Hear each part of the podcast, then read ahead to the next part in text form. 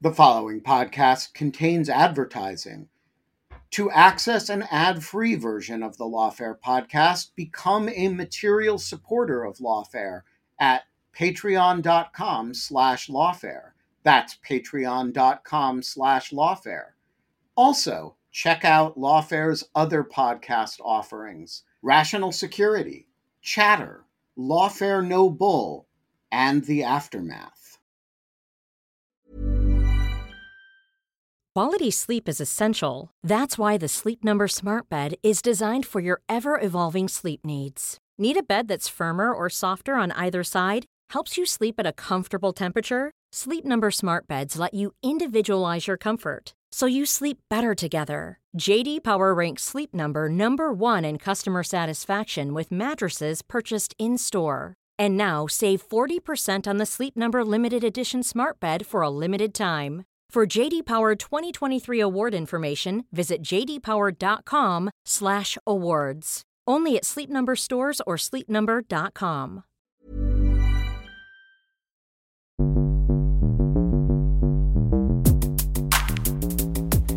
This week on Chatter, Katie Benner of the New York Times on covering the Justice Department during the crazy.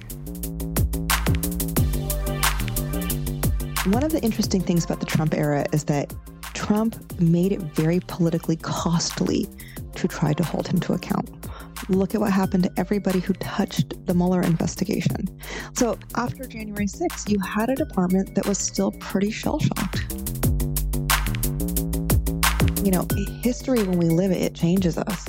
And we're not the same people we were before the thing happened. And departments, institutions are made up of people you know, the Trump era has forced people to ask questions they didn't have to ask before. So, in a post Trump era, to say we're just going to go back to regular order, I thought that is either um, extremely naive or just something that's very comforting to say.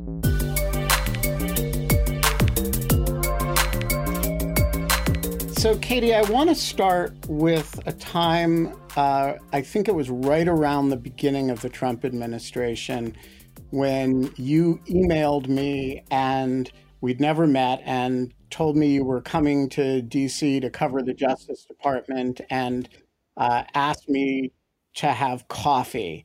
And so, um, and we met at Java House and we had a, a protracted conversation about covering the Justice Department. It was right when you came to Washington. So let's start there. When was that? And how long have you been uh, covering the Justice Department for the New York Times. Oh my goodness, yes. So I took the job in December, it might have been November of 2017. Donald Trump had been president not even a year. And I was supposed to start on January, whatever it was, right after New Year's Eve, right after New Year's, maybe January 3rd, 4th, 5th, around that period. And that's when we would have met. And I remember coming to the Washington Bureau from the San Francisco Bureau of the New York Times, where we you had, were kind of like a tech reporter before that. Yeah, right? I'd been a Wall Street reporter and then a tech reporter, always business, um, which I still miss. It's one of the best things you can cover. And uh, I I got to the DC bureau and it was still kind of it had the vibe of a fairly shell shocked place, um, as did kind of the city. Yeah, sort of the, like the people in the right in the in the middle of the blitz. Right, exactly. And, you know, people hadn't gotten very much sleep. I think people have been drinking very heavily across the city. Uh, and I came from Northern California where I'd been sleeping like, you know, seven, eight hours a night and, uh, you know, going on hikes. and so I was not necessarily culturally prepared for what I was about to experience. And I found it very curious because I, I obviously went to my colleagues and other people who'd covered DOJ and worked at DOJ and said, could you give me a list of everybody you think I should talk to just to give me some uh, working knowledge of the building, uh, the culture of it, and what's going on? And everybody said, yeah, we'll do that, but also know that it's completely different now. So everything you're going to hear is kind of like an ancient ancient lore of, of a time before. And I was like, how could that be? You know, how could a huge institution with hundreds of thousands of employees change in in nine months. I thought that sounded totally absurd. And then we met, and you were basically like, "Good luck." Um, yeah. You, will never find any information. Uh, but the, you know that it was going to. You you did say that it was like probably the most interesting time to cover the building. Yeah, certainly that. I, I guess the period between then and now, there has never been a week that it hasn't been super interesting across you know 10 different axes. So what was the thing the lore of the department that you found most obviously wrong? I mean not because anybody believed it any but like things that people said well this is ancient history and you walked in and you were like wow that really must be ancient history because it sure doesn't describe this building now. Well, there are kind of two pieces of that. So, one, um, you know, I got here and I was really surprised at how there was this. Um, the, I, I heard rhetoric all the time about how the men and women of the FBI are unimpeachable and everybody knows that. And I was like, really? Because that's just not true. I mean, they look at everything through Watergate. Look at Hoover. Look at what happened to the civil rights movement. Look at what happened to MLK. And I was like, what has happened in this place where all these Democrats I know who are exactly of the age where they'd be highly suspicious of the FBI are going on cable news and saying and being quoted in major publications saying, like, everybody knows the FBI is completely unimpeachable and trustworthy. And I thought, okay, something's definitely happened there because that's like being in the upside down. And then the other piece, you know, when I came is there was a lot about how um, the Justice Department was a completely um, apolitical place. And I, what I found is that it's so much more subtle than that. It is, for the most part, a place where people just don't care about politics, in part because they have a lot of work to do and they just want to clear things off their desk. um, they're generally overworked, but also um, that it's in tension with the reality that the top of the department is politically appointed and itself has to do this dance of supporting the administration's political priorities and prosecutions, which are different. And so, but because one of the things that had happened under Trump is that there was no room for, it felt like there was no room for subtlety anymore and no room for nuance. So you had these really broad things that everybody had to believe. And if you didn't outright believe them or question them or try to inject nuance, you were, you failed a purity test of some sort. You failed like a pro institution purity test, a pro institution anti Trump purity test. And I think that was true not just for the way people saw DOJ, but all sorts of places in Washington, State Department, you know, um, CIA, of course, FBI, etc. So I thought that it reminded me. Remember after 9-11 when the Onion had an article that was like "Irony is dead," like we'll never have it again. kind of felt like that, where it was like nuance, goodbye. Right. Um. So I have I'm going to bounce around time wise a little bit, but I I I think of you every time some major investigation, starting with the January 6th committee and now the special counsel, um, uh, uh, makes a big deal of the attempted coup at the Justice Department, uh, which is, of course, a story that you broke and nobody like people didn't really pay attention to at the time, except Justice Department uh, obsessives like me. But in right right after January sixth, you guys ran this story about Jeffrey Clark and uh, and his uh, superiors, which is now central to the uh, the prosecution of Trump. And I'm I'm curious. Um, I'm curious, first of all, were you surprised to see it as central as it is? Um, and secondly, um, uh, did you learn anything from the indictment that you didn't already know? So, on the latter question, I, I think that by the time the indictment came out, um, there was very little of it that hadn't already been in the public uh, be, between the reporting I'd done and then the things unearthed by the January 6th committee. That was a, what actually surprised me about the indictment is that there wasn't um, a more smoking gun feel that it was really all known. I mean, with the exception of like things at the margin, you know, conversations he had with Pence or with maybe one with Meadows that weren't public, but they don't do anything to really add to our knowledge. You know, I, I was actually quite surprised that there wasn't a, you know, um, co-conspirator for or, um, you know, White House aide A uh, said that you know Donald Trump told him on December 14th that he knew he'd lost, but he wanted to do this anyway. You know, so, so I, I, it, it was really interesting to me that so much of it was already known.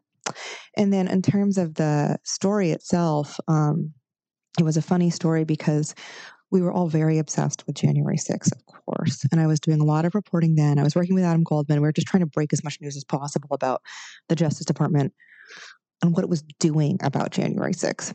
And we got, I mean, I think Adam and I did a great job getting a lot out there. Um, and then in one stray conversation I had with somebody, I said, uh, we were talking about this, and he goes, Listen, he was like, This is crazy. I really do think that we are responding as well as we can as the department to this horrific attack. And he said, But you would not believe how crazy it got here before January 6th. Burying the lead there. And I was like, oh, okay. I was like, how? And he goes, I can't even talk about it. He was like, maybe like, he was like, maybe after, you know, Biden's president, maybe like we can get a drink or something. And he was like, I don't know. He's like, it's just so stressful.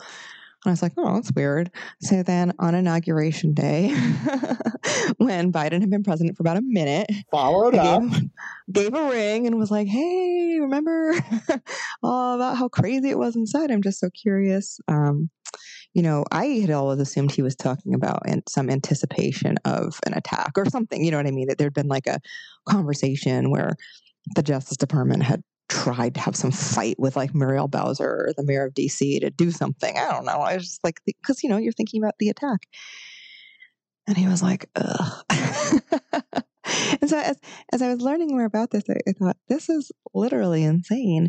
And I even when I wrote the story, I remember how I I remember even sitting down to write it. I wrote it in one night once I'd finally nailed down all the sourcing.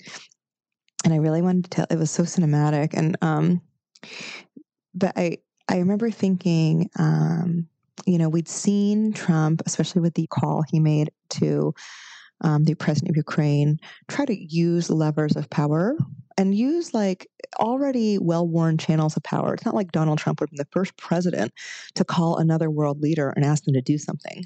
I mean, like, or even to lean of, on him to do, or even to right, like we, exert I mean, pressure. We do that.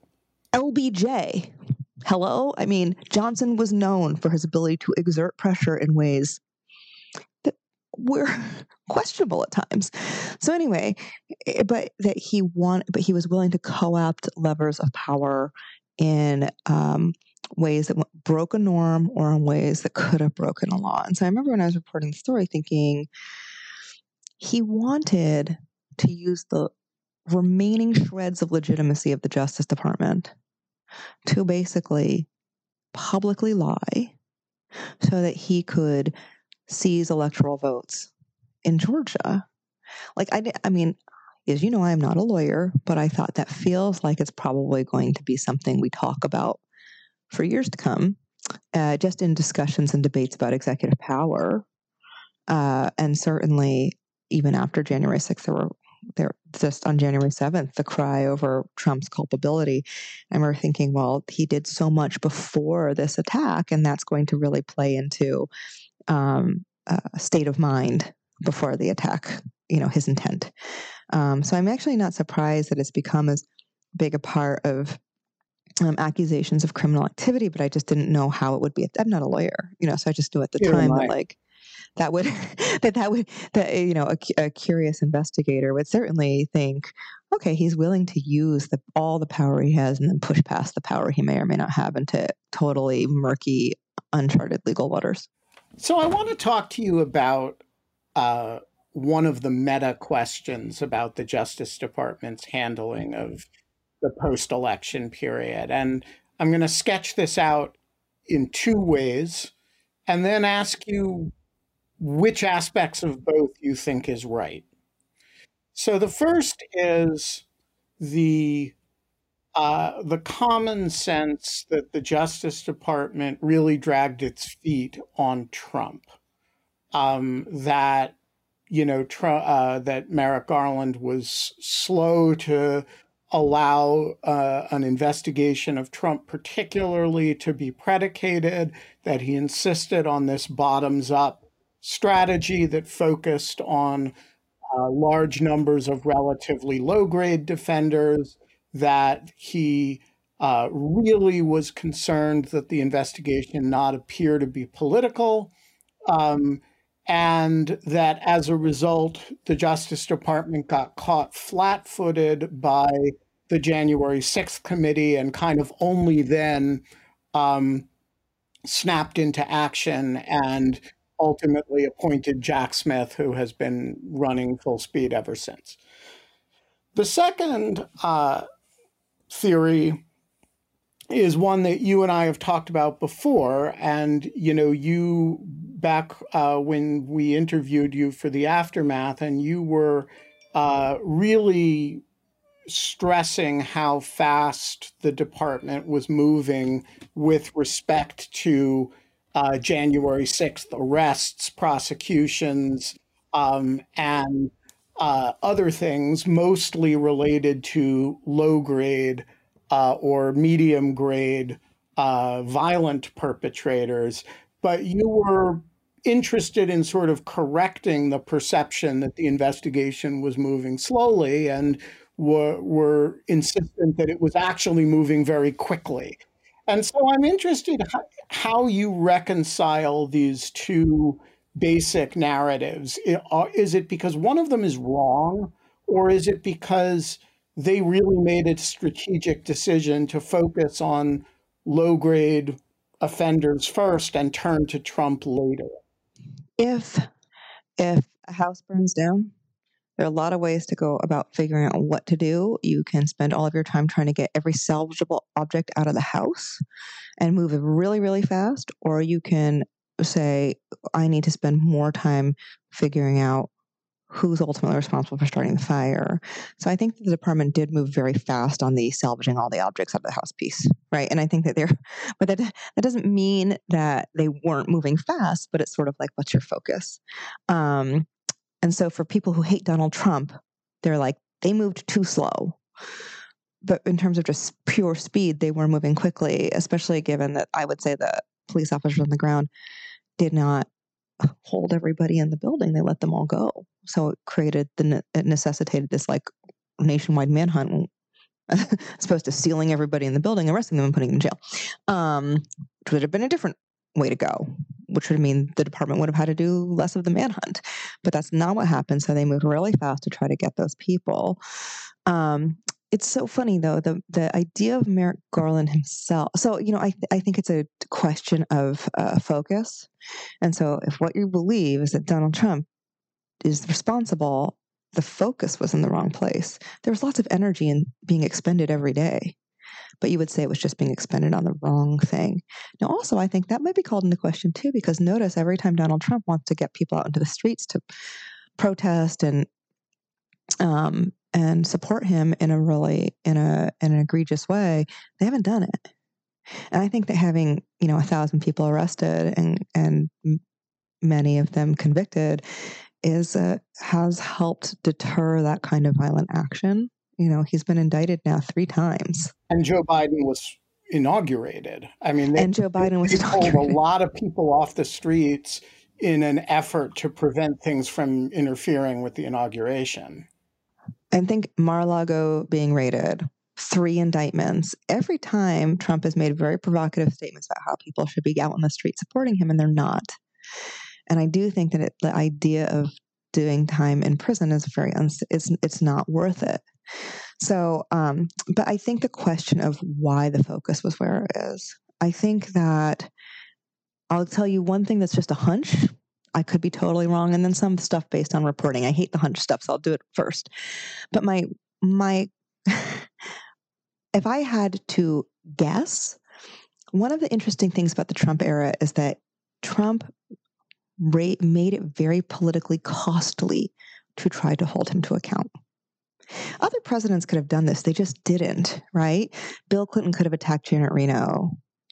George W. Bush could have attacked the Justice Department for daring to investigate the torture stuff and said that they were un American, grotesque deep staters who didn't care about American security and wanted Americans to die and loved terrorists. He didn't say that. You know, it's just, but Trump, for all sorts of reasons, including that it would undermine democracy, Trump made it so politically costly to try to hold him to account or even raise questions about his behavior that after January 6th, you had a department that was still pretty shell shocked. I mean, there were just Look at what happened to everybody who touched the Mueller investigation. Look at to anybody who worked in the DC U.S. Attorney's Office when they were trying to figure out jail time for Roger Stone. Look at anybody. Look at what happened to Jesse Liu and the U.S. Attorney, then the U.S. Attorney who did not successfully prosecute Andrew McCabe. You know, she paid for that. So he made you know, she was essentially pushed out of the department. And so, like, he made that cost so high. It might be subconscious, but when you are thinking to yourself, how do I deal with this man?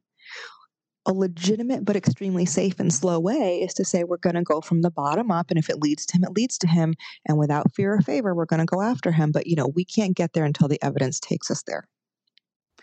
So I do wonder about that. Yeah. So I'm curious. Um, when you, you know, I, I kind of have a foot in both camps on this because on the one hand, I say the day that the Brad Raffensperger tape became public, that was a predicate for a federal investigation. And I'm not sure why the FBI needed anything more than that. And that was January of, uh, you know, 2021. Um, at least in my view, that I don't think you needed any more than that to predicate an investigation. On the other hand, I look at it and I say, um, oh, and the fake electors stories were breaking all around. And so, you know, if you wanted to open on Trump, you could have done it quite early.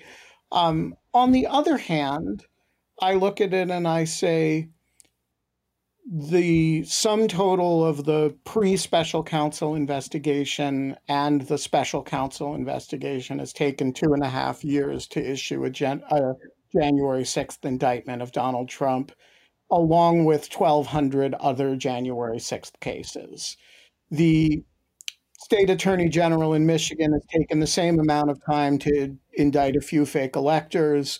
Fani Willis has taken essentially the same amount of time to bring one case. Um, the um, uh, you know whoever seems to be investigating this stuff seems to have taken about the same amount of time, and none of them had 1,200 rioters to deal with at the same time. So I, I part of me looks at it and says, yeah, they they were focused in the wrong place. Part of me is just in awe of how much they've gotten done in a relatively short period of time. White collar investigations being slow moving objects. Exactly, and you know we had reporting even before the January 6th committee was formed. Remember, before the January 6th committee, there was the Senate Judiciary Committee investigation, and then the House Oversight Committee under Carolyn Maloney also investigating.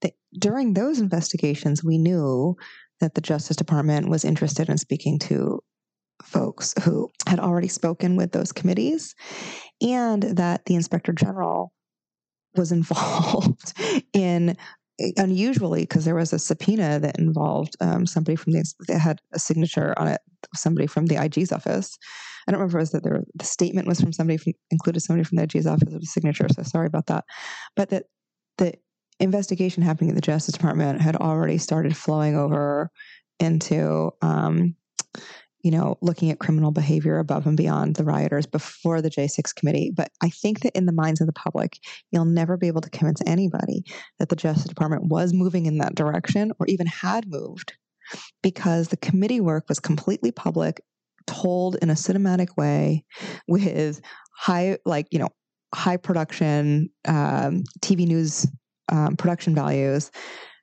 and it was extremely compelling. Meanwhile, the Justice Department is working literally in secret.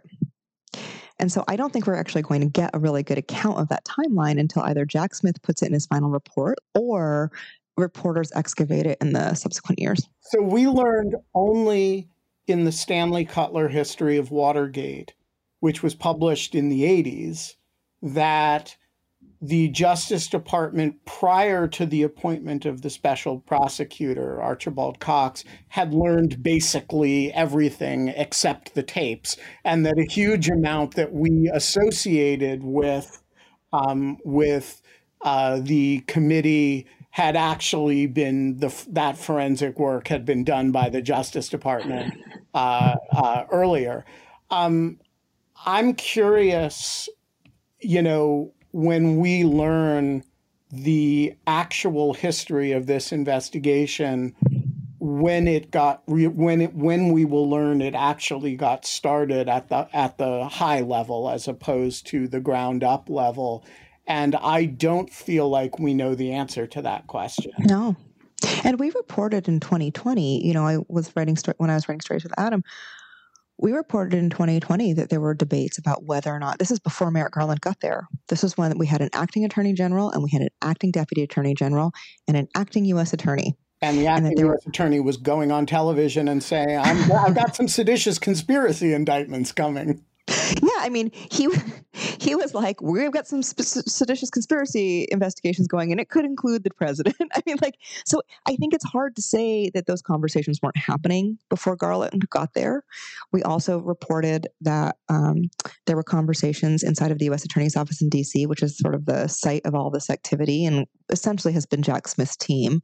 Um, that they were look debating whether or not they had enough to uh, really open an investigation to Roger Stone and his uh, and his um, relation to the attack on the Capitol, um, that there was a debate about whether or not they should have a bottoms up or a tops down investigation vis a vis the organizers of the January 6 events and Donald Trump himself. I mean, so those conversations were already happening. So if those conversations are happening in the spring of 2020, which is also when they'd already started working on the seditious conspiracy cases against the Oath Keepers and the Proud Boys, you know, it was in that sort of summer, some maybe summer spring era. My memory's not perfect on this one, but you know, it's hard to imagine that they were already going down those roads and then they just stopped. That's generally not how investigations work. You can get stymied, you can hit dead ends, you can get frustrated, you can fight with your supervisors. Then they did all those things, but I don't think anybody ever just dropped everything and said, "Well, Merrick Garland's here, so we're not going to do anything anymore." Yeah, so at the end of the day, it sounds like your view is you're not prepared to say the conventional wisdom is wrong. They were moving full speed ahead from the beginning. You're also not willing to adopt the conventional wisdom. You sort of don't think there's enough evidence to determine it at this point. Truly, I think there was a, I think to say that that office was not moving incredibly fast and doing tons of work would just be full stop wrong. You can fight over whether or not they're working on the right thing. Um, and I also know from, just from reporting that they were already going down roads that, again, uh, you know, have were all questions that needed to be thought about and answered before we could get to this indictment. Do we have enough to look at Roger Stone? Do we have enough to look at this person? How are we going to approach? You know, so the, all of those things were happening even before Merrick Garland arrived. So it's just it took it took this long. Yeah, the other thing that's always bothered me about the critique is that the indictment of Donald Trump is a totally different document if you believe the ground up investigation and the top down investigation meet at some place. That is, if you think that some agent of Donald Trump met with the Proud Boys and the Oath Keepers. And by the way, this didn't happen, or at least there's no evidence that it happened. But we didn't know that until we did the investigation, right? So if you think that at some level Donald Trump directed the insurrection, uh, that's a, then you have a very different indictment than the one that we do. And you got to know a lot about the insurrection in order to know that. You got to know, you know, that you got to have done the seditious conspiracy charges and learn that they kind of stop at Stewart Rhodes and they kind of stop at Enrique Tarrio. There's no secret meeting where Mark Meadows calls them and says the president wants you to do blank, right? And I think that actually matters that we know uh, we don't know that it didn't happen, but we have no evidence that it did happen. And that prosecutors weren't able to prove it enough to put it in this indictment. And to not be able to prove it enough to put it into this indictment, they had to go through a lot of dead ends. They had to run down a lot of things. Absolutely.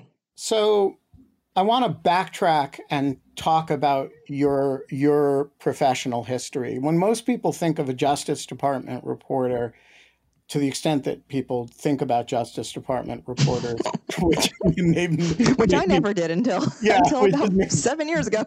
um, people like I think about people who have been, you know, court reporters, people who've um, who've you know are sort of uh, people who followed federal investigations, uh, former police reporters, former FBI reporters. You came to this, as you said, from business reporting. How did that happen? And um, you know, how do you go from from being a, a, a, Silicon Valley reporter and working? I think you worked for Forbes for a while. Oh, Fortune, yeah, Fortune, I loved working sorry. at Fortune. That was like the dream. And yeah, so like like what's the the Katie Benner history here that takes you from that to a coup at the Justice Department? Well, I mean, we had to have President Trump to get the coup, so thanks to him. Thanks, thanks, Donald. Um, but uh, the all of the things that people usually do before they cover DOJ, interestingly, covering business, the thing that's similar is that there's usually a yes or no, right or wrong answer for a lot of things. Not everything, not like the big political philosophy questions, but like, um, is there an investigation? Yes or no? Is this person a target? Yes or no? And it's and if you get that wrong, it's a big deal.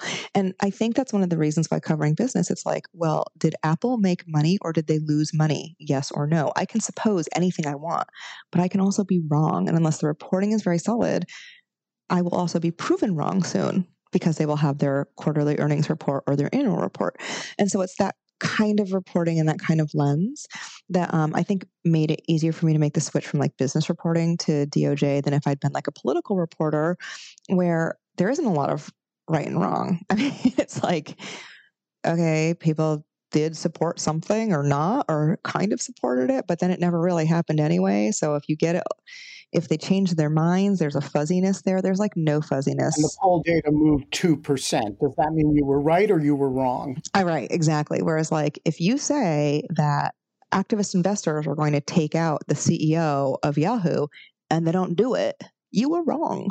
you know, so if you say, that's why I think Justice Department reporters, one of the things I love about the DOJ pool and all of the reporters I worked with from other publications and the press room there is everyone's cognizant of that fact.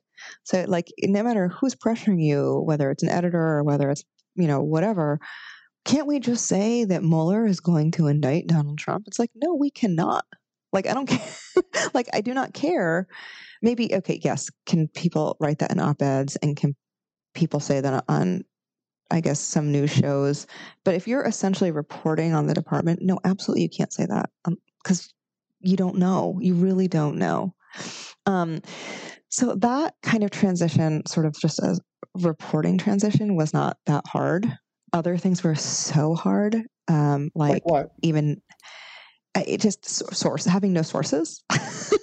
I mean, you haven't lived until you move to Washington D.C. and try to compete with Devlin Barrett, um, who has been covering the FBI since he was a toddler, seemingly, and is like the best source reporter. I only thank God that I was working with Adam Goldman and not competing against him, or I would have lost my mind. But that is like then the process becomes reaching out to people like yourself for coffee literally every hour of the day, every day, reading the Justice Department manual at the same time, understanding what an indictment is, which I did not know, you know, and reaching out on LinkedIn to every single human being you can find who works at the department to send them a note, only so they can send that note to the head of public affairs so she can call you and yell at you, you know, over rinse and repeat for nine months. So it was like, I, I, I, uh, I drank a lot of coffee. Um, but yeah, so it's like, but the career path was, um, you know, I started covering something very wonky. I was really um, general assignment, entry level at a at a news site at CNN Money business site. But I was I started learning about the bond market because one, no competition there, nobody cares. Two, I am a wonky person, and there's like a rhyme and a reason to bonds and yields that doesn't exist for stocks. So I was more attracted to that. And then three, this was like 2004 ish. And already you could see something happening in the housing market that was so unnatural. And all of that data was all in the bond market and ready and available. And you had this like very interest, uh, interesting interest rate policy um, under um, the Fed. So it was like, okay, well, this is actually wonky interesting. And then it became generally interesting because we had a fixed income based financial crisis. So it was like, I kind of, it was sort of felt like right place, right time um, to be part of a really big story as a reporter, which is really fun. I mean, it's like really fun. And then when the Wall Street story became all regulation, I was like, ew, no. But the tech story was so interesting. And Fortune magazine, unfortunately, and all of Time Inc. was like dying. And I thought, I need to get out of here before I'm competing with every co- colleague I have for a job. So I joined a startup to cover tech, which everyone said I was like insane to do, blah, blah, blah. But Time Inc. was dismantled and sold for parts. So I got out, I think, at a good time. And again, that process of sourcing like, okay, how do I learn something really fast was the name of the game. Um, and then, as you can imagine, after Donald Trump was elected, you could be writing the most interesting story in the world about almost anything. You know, alien life could exist, for example, and nobody really cares. And I thought, okay, well, if the big story is happening in Washington, should I consider going to Washington? And it just so happened that DC had lost its DOJ reporter and Matt was really tired and he wanted help and I knew him. So he reached out and he asked if I'd be interested, and that's how it happened. And I thought, okay, well, I've done the thing where I learned something really fast before. I think I can do it again. And he was like, okay, yeah, that's great. You'll just be doing it under uh, tremendous pressure um, to get scoops, uh, insane amounts of scrutiny, and um, with colleagues who are extremely stressed out. And I was like, oh, that sounds good. And was it fun? It was oh. so fun. Even when we're on a budget, we still deserve nice things. Quince is a place to scoop up stunning high end goods for 50 to 80% less than similar brands. They have buttery soft cashmere sweaters starting at $50, luxurious Italian leather bags, and so much more. Plus, Quince only works with factories that use safe, ethical, and responsible manufacturing. Get the high-end goods you'll love without the high price tag with Quince. Go to quince.com/style for free shipping and 365-day returns. Quality sleep is essential. That's why the Sleep Number Smart Bed is designed for your ever evolving sleep needs. Need a bed that's firmer or softer on either side? Helps you sleep at a comfortable temperature? Sleep Number Smart Beds let you individualize your comfort so you sleep better together. JD Power ranks Sleep Number number 1 in customer satisfaction with mattresses purchased in-store. And now save 40% on the Sleep Number limited edition Smart Bed for a limited time. For JD Power 2023 award information, visit jdpower.com/awards. Only at Sleep Number stores or sleepnumber.com. Could your political views make you the target of cybercrime, identity theft, stalking, or even violence? I used to think this was silly, and then weird things started happening to me. Someone defaced my car. It had lawfare license plates on it. Somebody delivered weird antique postcards of Guantanamo Bay to my house. You know, weird stuff. The volume of personal data online has tripled between 2019 and 2023 and angry individuals fueled by political polarization can access it all for up to 98% of American citizens. And I was one of them. Lots of people were using my name, my home address, uh, other information about me to try to intimidate me. And I want to say that has dramatically slowed down in recent months. And one of the reasons is Delete Me. As I have said before, there are products here that I read the ads because, you know, that's my job. And there are products here that I read the ads because I really use them and really like them. And Delete Me is one of the lawfare advertisers that I am most enthusiastic about. And here's why. Uh, it finds and removes personal information I don't want online, and it makes sure it stays off. It's a subscription service that removes your personal information from all of the largest search databases on the web, and in the process, it helps prevent potential identity theft, doxing, and phishing scams. And here's the important point it doesn't just do it once because the information will get back into the systems. It does it and then it does it again. So the first time I got one of these reports, and they send regular reports. Uh, at Delete Me, you know, there were a whole bunch of systems that I'd come off of. But then each time I get one now, there's still one or two or three that I'm back on the system and Delete Me has once again deleted me. So sign up and provide Delete Me with exactly what information you want deleted, and their experts will take it from there. And as I say, they send regular personalized privacy reports showing what info they have found, where they found it, and what they removed. It's always working for you constantly monitoring and removing the personal information you don't want on the internet. When you sign up, they immediately go to work scrubbing all your personal information from data broker platforms. Your personal profile is no longer theirs to sell.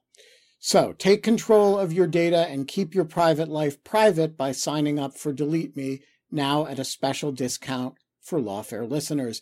Today, get 20% off your Delete Me plan when you go to joindeleteme.com slash lawfare20 and use the promo code lawfare20 at checkout. The only way to get 20% off is to go to joindeleteme.com slash lawfare20 and enter code lawfare20 at checkout. That's joindeleteme.com slash lawfare20 code Lawfare 20. um, so I want, I want to talk about the Justice Department today, but before we do, I want to zero in on something you said, which is that how hard it is to get sources in the department. Um, there's this presumption that a lot of people have that the Justice Department leaks like a sieve because we get all this information about investigations, most of which comes from defense lawyers and uh, and witnesses. Um, in my experience, the actual leaks from prosecute real prosecutors are pretty rare. Um, what does it mean to have sources at the Justice Department? So that's interesting. You're right. A lot of um, information does come from the defense bar, but it's hard for readers to know that because the story, the lead will often say, the Justice Department is asking people questions about X financial transaction in the money laundering case involving this person. So sources familiar, sources familiar say, and obviously the defense lawyers will know what the Justice Department was asking too. But you're right in that the assumption because of the construction of the lead in the sentence is that it would be DOJ. And not all defense lawyers are willing to share information. Didn't want to make it sound like that because if that were the case, it'd be a much easier job. Um, then it would be, a, then it, you know, be pretty, pretty straightforward. Um, Justice Department sources come in all you know, I, I was actually just having lunch with somebody and we were talking about reporting. And one of the most sort of interesting aspects of the job. And it doesn't matter what it is you cover, it's the same. Uh, how do you get somebody to do something for you? You're asking somebody to do something for you. And uh, everybody has a different way. You know, some reporters are very threatening and very terrifying. I unfortunately, I wish I could be both of those things, but it doesn't really work. the Pikachu mask doesn't help. If you're, if you're, going for terrifying, yeah. there, there is nothing less terrifying than Pikachu. I'm not bullying anybody into helping me. Um, but I think that for me, I do try to go to people having demonstrated, and again, this is like I'm this very nerdy thing, right? If you're covering the financial crisis and trying to figure out who the short sellers are and who's making money and who's not making money, coming into those conversations with like a really incredible working knowledge of the bond market and fixed income and the inverted yield curve and what was happening in subprime and the ratings agencies helps you because that's the world these people inhabit. And they, at least if nothing else, they like that you respect them enough to try to understand, even if you're still effing up other things and you need help and you're not really sure, at least you tried to understand what's going on. So I did try to come in. I had a lot. I mean, some of my questions were really basic, you know, like what's an indictment? I mean, like I'm, I was, I, I don't try to hide when I don't know things because then how will you ever find out? So I would go in with very basic questions. Um, but I think that. By the way, the what's an indictment question, you know, people people think that's a stupider question than it is. Well, clearly right? the country doesn't know what it is because they thought Jack Smith was going to indict Donald Trump, and they thought. Right. I remember getting calls from you know people um, producers and people on the Hill saying, Do you think Jack Smith will indict Donald Trump over the weekend? And you're like, No, I think maybe he will seek an indictment from a grand jury right. on a day that the grand jury meets. And if he does it over the weekend, we'll definitely know because we'll see a bunch of grand jurors marching down to the courthouse on a Sunday afternoon and you wonder why that is. So I mean, but it's it that's one of those issues that's one of those areas where you can actually get pretty far not knowing because you just know somebody got in trouble and they're going to be accused of a crime. But once you're actually covering the department, I think it, makes sense to to just know that people are going to think you're an idiot, but ask the question, get the information, but also understand that that conversation, that point of connection is a real opportunity to understand lots of things beyond the answer. That person's communication style, how they approach giving you information, how much they were willing to give. Did they give more than what you asked for? Were did they mind the call? If you have to call somebody again and again trying to get far more invasive items out of them than what's an indictment, that's good stuff to know. You're learning a lot. You are learning a lot. So, what is a Justice Department source? A Justice Department source, there are many flavors, and I'll go from like most primary would be the public affairs people at the Justice Department. They are sources. That is literally their job.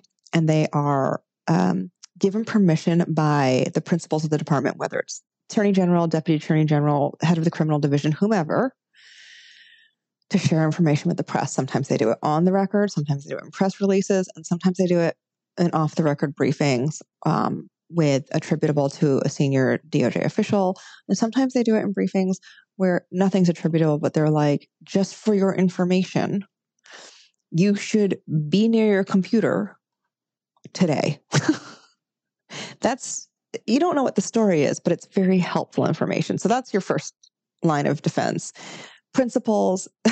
and by the way, that type of uh, you you might not want to make plans this evening from the right person at the right time. Not grand jury information, Mm-mm. not anything improper. It can actually be misleading yes. in the sense that if, say, it causes you the entire press corps to expect one thing and then something else happens, you can be wow. it can be a little bit surprising. Yeah. But um, but it's it's a very common it's a very common type of thing that is consistent with the obligations of the officer in question, but also can be very helpful. And then there are people who are willing to explain um, procedures to you rules of the game. Those can be people inside the department, people who used to work at the department. They can be an OPA. I mean, a great example is, you know, we had, I won't say who, but I mean, it was, it was, it was, it was in, it was in the stories at the time that were published. So it's okay to say some of this, but, you know, when Trump's Ukraine call happened, the Justice Department did a briefing and everyone described it according to senior Justice Department officials. It wasn't like me to pretend the department didn't give this to us, but the department gave us a briefing with senior Justice Department officials to walk us through why that call had been looked at by the Justice Department and did not eventuate in a criminal investigation. Now, people can agree or disagree. They can say they spun you, they lied to you, they whatever, but that's also a source of information. Right. It's super, and it's a super helpful source in the sense that the department is explaining its thinking, whether, again, whether that's right or wrong, it's it's really highly valuable. It's highly valuable and it's historic too. I mean, think about all of the press briefings that happened around WMDs. Of course, right. we found out later they didn't exist, but the existence of the press briefings, the news, it's part of the record of what an administration's doing and whether or not and how much we can trust them in a bigger way. So that's the kind of source. There are disgruntled people in every organization, um, you know, covering te- the tech industry. I'm sure you noticed that when um, layoffs were happening, the perks were going away, the salaries weren't as high. Suddenly, there were a lot more negative stories about different tech companies, including Facebook, because people are just more disgruntled. So you're not going to have um, those people talking to the press when they're happy and they're making $250,000 a year, getting free lunch every day, getting their dry cleaning done, and getting a bus to work. Like they generally don't talk. During the Trump administration, there were many, many, many unhappy people.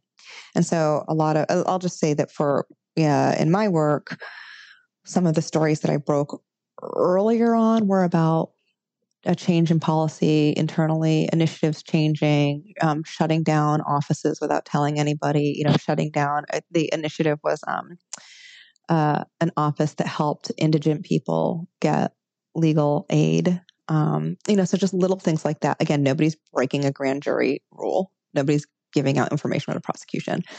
And then um, what you're always trying to look for, though, are people who um, uh, for me, it's because they understood I was interested and was willing to do a lot of homework to understand something, who are willing to help you understand more technical things that might eventuate in um, scoops, moves, anticipating moves the department could make. Um, so I think an example of that would be around the China Initiative program. You didn't have to be a rocket scientist to know that when Biden got to the department, that that administration was going to take a, a different look at the idea of something called the China Initiative. Um, at a time when there was a lot of hate crimes against Asian people during the pandemic, and because some of those prosecutions had been um, failures.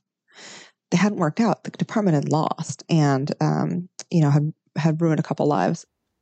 So, and also because the nomenclature is itself upsetting, right? It yes. implies that um, it implies a uh, a degree of loyalty suspicion around an ethnicity right. rather than a um, rather than a concern about an adversary actor that right. may recruit among Americans. And I think realistically, we saw, like I had written a story about how Saudi Arabia had put spies inside of Twitter to get information about dissidents. It's not like China is the only country doing this.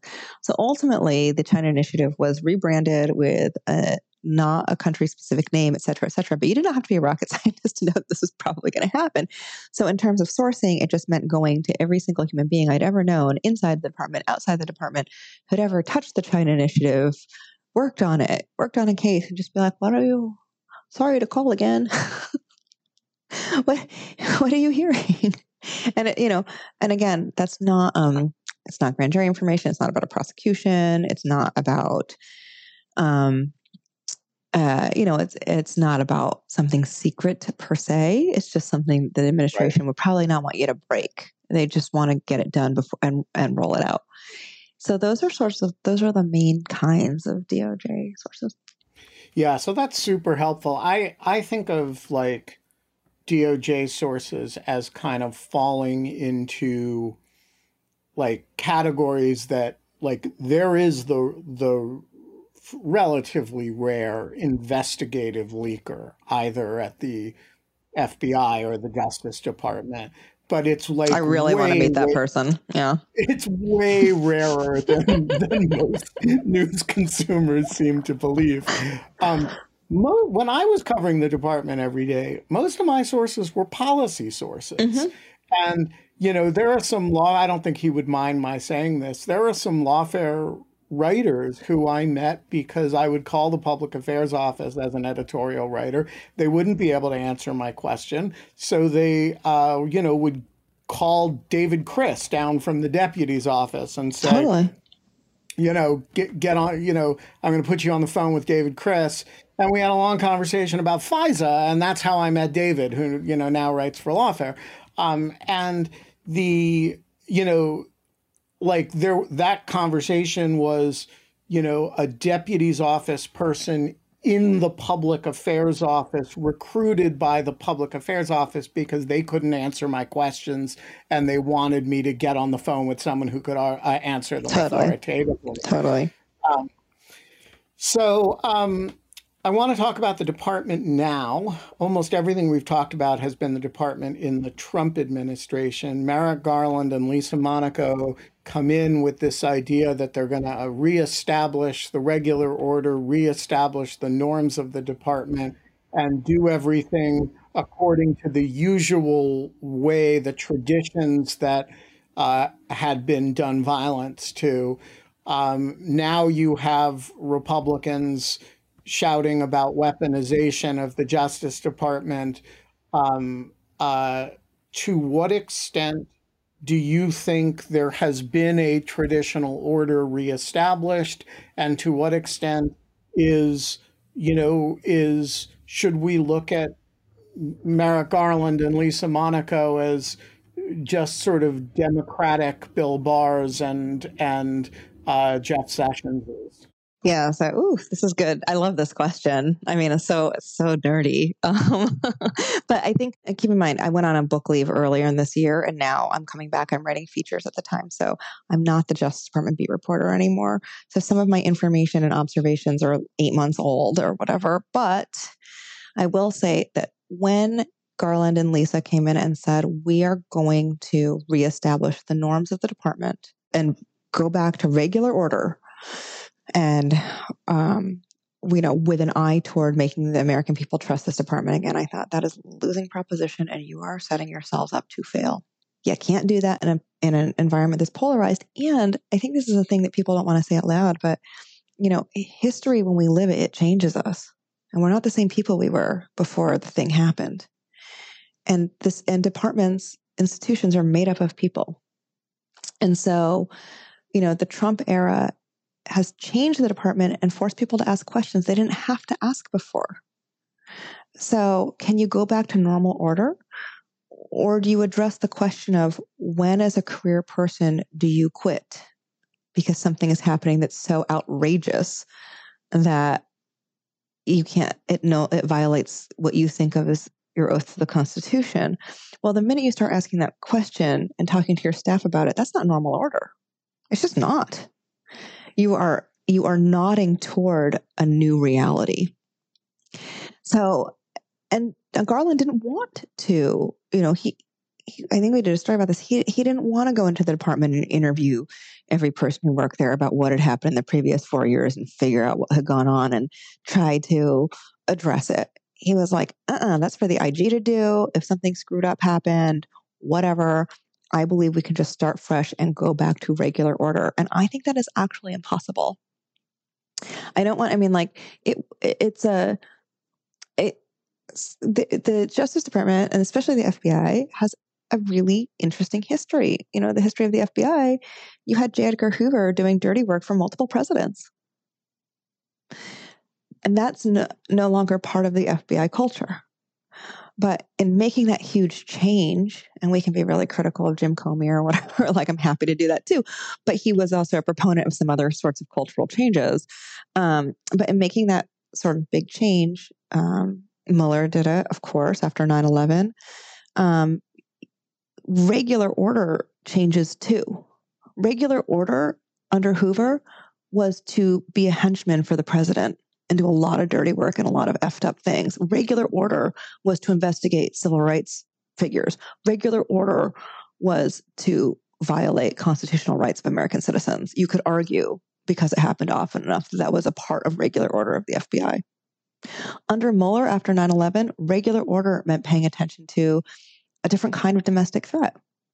So, in a post Trump era, to say we're just going to go back to regular order, I thought that is either um, extremely naive or just something that's very comforting to say that you want people to believe, but you understand there's a bigger job to do. I would like to believe it's the latter, but I haven't really seen evidence of that. So what uh, that's a really you make a really interesting point, but it's uh, it's pregnant with the question of what the new regular order should be. If the the old regular order is that we abandoned is that the Justice Department is apolitical, that it serves the and president. you just follow the rules in, and a, everything's okay. in a policy sense, you just follow the rules and you you you do uh, you follow the justice manual and you don't target people for political reasons and you don't blah blah blah. And now we can't go back to that because you know we're all changed by the experience of the last five or six years. So there's some new order that we're going to establish. What does it look like? And that's a great question. So I, you know, even I just go back in history to um, the travel ban, which we've all forgotten because of freaking gajillion things have happened since the travel ban. Um, okay, the Justice Department went back and they rewrote it multiple times until it finally passed muster with the Supreme Court. Some would argue that what was different about that is that it all happened in public because DOJ has been asked by the White House before to do things that were like, hey, that's not really legal. And then they went back and behind the scenes went back and forth with the Office of Legal Counsel and, you know, and the White House um, uh, lawyers and hammered it out to make it legal, to make it pass muster. And then they re- unroll it.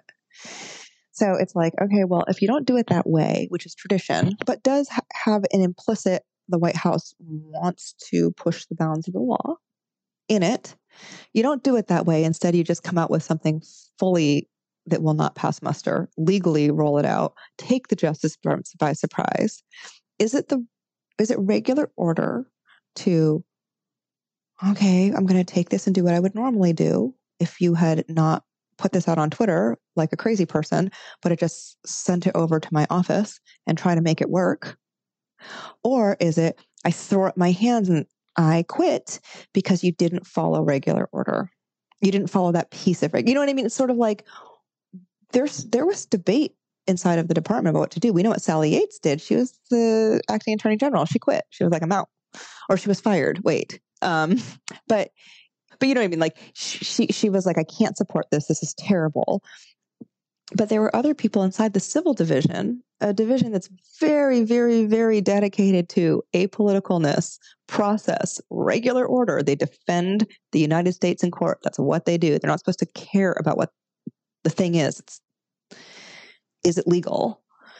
There was actually more debate than you know what we would have thought because it's like, well, okay, well, what if instead of tweeting this out, we had just gotten this like we normally would have, run our pens through it, circled all the things that are illegal, put in all of our suggestions to make it pass muster, sent it back, and then the White House had done the thing. We'd done that four times, and then we did it. And again, so I don't know what it looks like. I think that part of a new normal at the Justice Department is actually having to interrogate where um, the norms are weak and be a little bit more honest about it. Yeah, that's a it's a really interesting point. It seems to me the uh, another part of it is don't lose in court, right? So if you know people can you know wave their hands about weaponization all they want, but if the if Jack Smith wins these cases and gets them sustained on appeal, that actually answers the question. Ditto a lot of these January 6th cases, right? Ditto, but conversely, not ditto with respect to um, uh, the uh, debt, uh, uh the student debt relief initiative, right? If you if you if you go into court uh, and you you make a lot of your base happy, but then you get your ass kicked in court, and by the way, in a fashion that's quite predictable. Yes, that was um, not a um, surprise. It was not a surprise to anybody, including the White House and the Justice Department.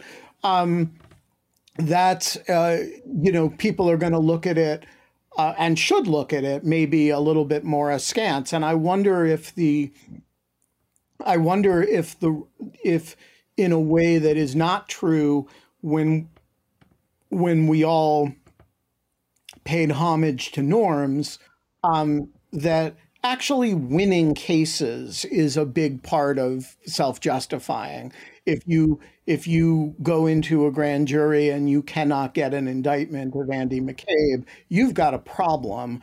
On the other, and if you go into court John Durham and you've indicted two people for your conspiracy theory and they both get acquitted in, you know, a few hours of jury time, you've got a problem. On the other hand, if you're um, and and you know similarly i suppose if you're prosecuting you have a plea deal with hunter biden and a judge t- takes it apart with a few questions you've got a problem um, but if you can if you can issue your press release on the day of your action and then get it through court successfully, there's a measure of self justification in that process. Mm-hmm, mm-hmm. And how do you do that without being overly careful, without n- saying like, "Well, I don't want to bring a case that I could lose," which you know, if you're if you're you know you're going to lose sometimes. So it's it's I don't have an I don't have an answer to your very good question, but now I'm going to think about it a lot.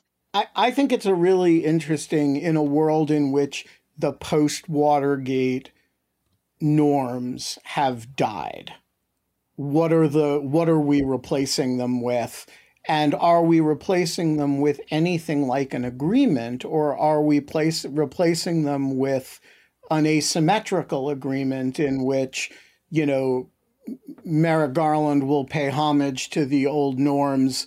Uh, Bill Barr will play, pay homage to the old norms, but a lot of people won't believe that either of them are behaving according to them. And I have my own opinion about both of them. Yeah. And of course, at the end of the day, we're so politicized that, like, we, I think that one of the things we learned over the last few years, unfortunately, is that our institutions, their legitimacy comes from belief that they are trustworthy so we don't trust the Supreme Court anymore. We don't trust the Justice Department. We don't really trust, you know, there are all these things that we don't trust. Um, and so you wonder what the what the bigger issue is. You know, so again, Merrick Garland's like, I'm going to come in and reestablish norms. I'm going to go back to regular order. And I'm like, there is the what that goal in and of itself is like, it's the it's not realistic. All right, I'm going to um, going to wrap up, but before we do, um, you've been on leave and you've written a book. What's your book about? Writing. Well, the book is about education in America and race, not about the Justice Department at all. Um, I'd written a story while I was covering the Justice Department. I don't, I mean, this like it was a blur those years. My goodness, was uh, Jeff Sessions was the Attorney General or Matt Whitaker maybe? Woo! But uh, there was a school in Louisiana that was getting a lot of um, Black students into Ivy League schools. And um, I got a tip, actually, weirdly, through a Justice Department source. I mean, hey, you take anything you can get. Uh, this person was like, this is really about the Justice Department, but there are a lot of problems at the school. And so the school in and of itself was extremely abusive. And they were kind of, they had, they had convinced these students that the only way for them to get out of the South and to get to good schools was to kind of submit themselves to, um, you know, behavior that was fraudulent, um, but also like a lot of abuse. And I thought it was a really interesting way to look um, at, you know, big questions like, well, why is opportunity in America so confined to one's ability to get to a set of colleges? When I was growing up, I'm old. So when I was growing up, you could still do well in America and not going to college. My dad didn't go to college. You know, you could still be a blue collar worker. You could still be a person who worked their way up in a company, starting in a non executive, uh, you know, in a lower paid position. You could start out as an administrative assistant and you could work your way up. But now you have to go to college. So, how does that constrain opportunity in America? And then also, like the issue of race, like one of the things that the students did the admissions officers responded really strongly to was to play up um, negative stereotypes of a Black America and say that they had lived these experiences when sometimes they had not.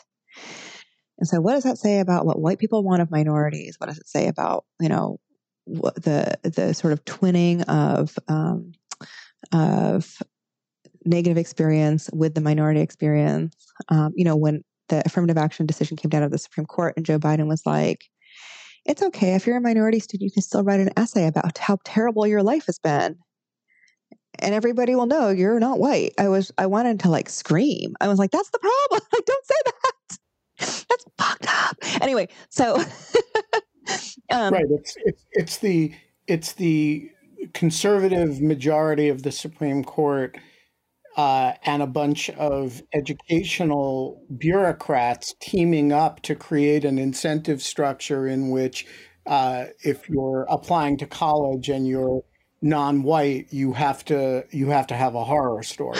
And why and why do we want all of our minorities to be broken fundamentally? How does that serve us as a country?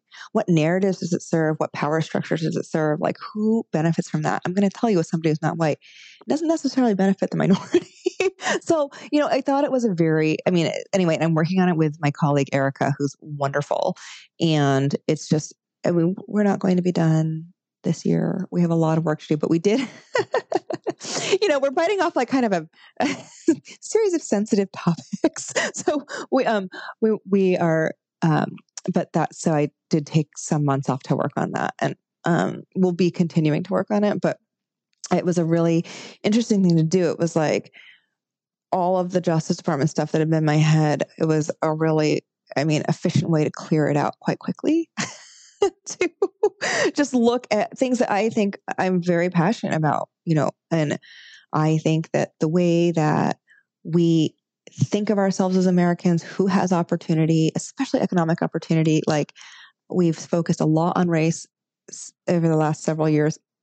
And we should always think, you know, about real, um, you know, like real policy things around race. I think that's always fine. But the economic question is sort of interesting. This is what Biden's been focusing on, even though it's gotten lost in the shuffle. The question of who has economic opportunity in America, it's not that it solves all ills. I'm just going to say that if more people have opportunity, I think we can start to ease a lot of other issues that we have with one another that are really hard to do when you have huge swaths of the country cut off from the ability to get a job that pays you enough money to have a life where you can afford to live in a home, rent or buy, where you could have a child and conceivably have enough money to feed that child, and where there's opportunity that doesn't cost you what is a four year college now? $62,000 a year. And I think those are huge, important, pressing questions for the country. I think they're huge, important questions for people who don't come from a lot of opportunity, like myself. I grew up in a rural part of the country that has been decimated by a lot of 90s era policies. Um, and where we have to start thinking deeply about not only whether or not people have opportunity, but what are the narratives we tell about people who don't have it? Like, you know, how do we think about indigent people? How do we think about people without money? Is there a disdain there? I mean, is there like, of course, yeah, there, I think there is personally, you know, and there's a way of making them less than, less citizens, lesser citizens. And if you do that enough, I think that it actually feeds back into the political questions we've had through this whole conversation. Who do you want to be the president? Who do you believe? How do you participate in democracy? Do you believe that the system is legitimate? And if you don't, who do you elect? And who do you support? So I think there's like a there, you know, I, it's been it was I, I don't know. I think that thinking about those things is just like so awesome. And um, obviously, I'm a huge dork. Like, listen to me. I'm talking to you from the public library in Maine, Brunswick, Maine. Because I just like took out a bunch of reference books we are going to leave it there. Katie Benner, uh, thank you so much for joining us today. Thank you.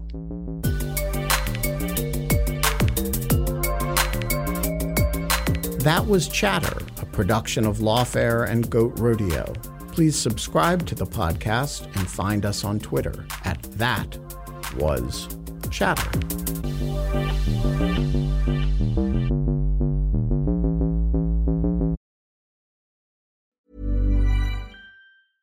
A lot can happen in the next three years. Like a chatbot may be your new best friend. But what won't change? Needing health insurance. United Healthcare Tri Term Medical Plans are available for these changing times Underwritten by Golden Rule Insurance Company, they offer budget-friendly, flexible coverage for people who are in between jobs or missed open enrollment. The plans last nearly three years in some states, with access to a nationwide network of doctors and hospitals. So for whatever tomorrow brings, United Healthcare Tri-Term Medical Plans may be for you. Learn more at uh1.com.